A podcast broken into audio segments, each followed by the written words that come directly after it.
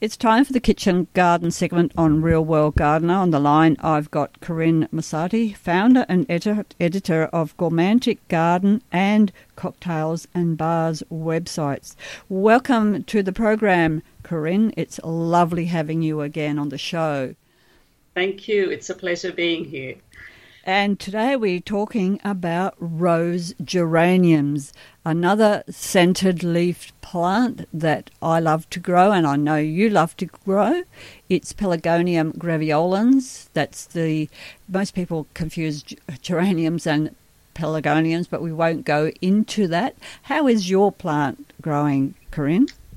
It's really thriving at the moment. I have a few growing in the ground. I've got some of them in containers. I've got them pretty much everywhere at the moment. And you just basically plant them and neglect them, and they've been really thriving this season.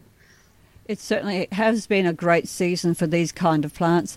And uh, the thing with geraniums, they're so easy to propagate. So if you've got one in the ground and it's nice and big, any pruning that you do, you can pop it straight into a pot of uh, some kind of soil that you have, and w- within a few weeks, especially at this time of year in the warmer months, it goes off, uh, and you've got new plants everywhere.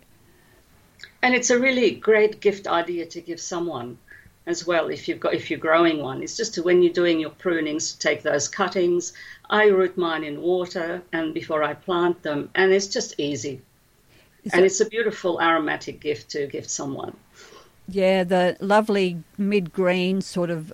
They've the the leaves are sort of got lots of lobes on them, which uh, technically is called palmate, but um, and they're kind of heart shaped at the base with those lovely five light pink petals, um, which are in clusters towards the end. I've only just got a couple on mine at the moment, but they they're lovely because they have those little crimson coloured stripes in the centre of the flower. So uh, all the way from, if you have an established plant, all the way from late winter to summer. So uh, with a peak flowering, and in spring if you've got an older plant. And I guess yours is covered in flowers right now. Actually, it's not. Oh. I had the uh, they flowered earlier in the season, and at the moment it's just leaves. Oh, so yes, um, it flowered fairly early, which was a bit of a surprise. Mm. Yeah, we okay. I guess it's all to do with the weather, what happens, weather, yeah. and then we have and a lot of microclimate as well. Ah, indeed. Well, for people in listening to the program, you can grow it in most areas of Australia except for maybe the tropics because it's frost and drought tolerant and it doesn't really mind what kind of soil you grow in. But I think it flowers better if you put it in a bit more sun, so not full full shade or anything like that. So let's talk about what uses the leaves have and possibly the flowers have, Corinne. Well, the leaves are really very interesting because they've got these hairs on them with tiny glands that release that rose scent and that oil when you crush them. So it's very aromatic plant. And one of the things that I really like to do with it is actually use it in drinks and in cocktails and starting by making a rose geranium syrup. Now, using the leaves, that is, and it's very easy to make. One cup of white sugar, one cup of water, one cup of rose geranium leaves. Easy to remember.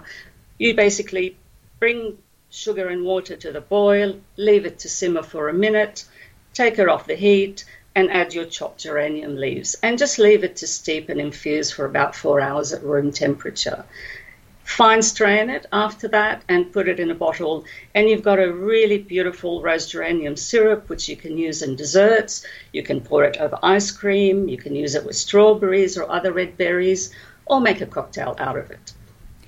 How would you describe the flavour, Corinne? The flavour is very floral and it lends an aromatic element as well. So the combination of the two go really well together.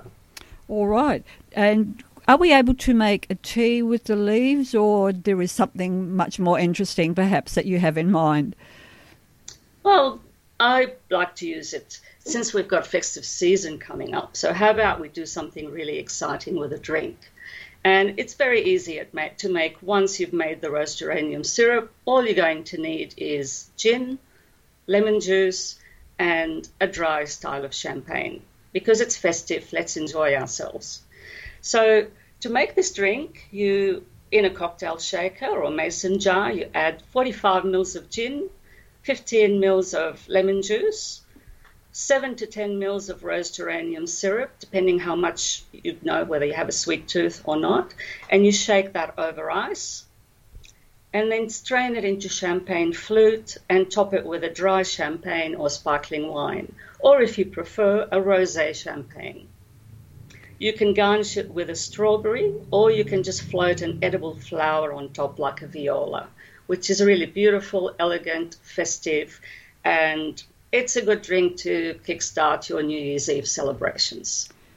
It's a great drink to kickstart your New Yeah, actually, I was wondering, do can you also float a rose geranium flower, or would they be a little bit too strong?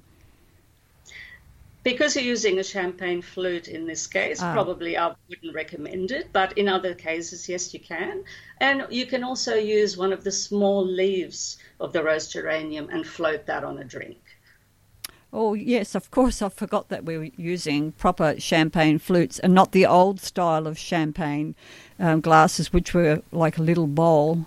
I think back in the 70s, I remember those. Not that I was drinking a lot of champagne, but there you go. Uh, okay, so that's some fabulous tips about using rose geranium leaves to make the syrup. Oh, especially over ice cream. It sounds absolutely delicious. And then the cocktail to have for the beginning of New Year's Eve celebration sounds marvellous as well. Once again, Corinne, it's been amazing chatting with you and to find out all this lovely stuff to have for the festive season. Thank you so much. My pleasure, Marianne, and thank you always for having me on the show.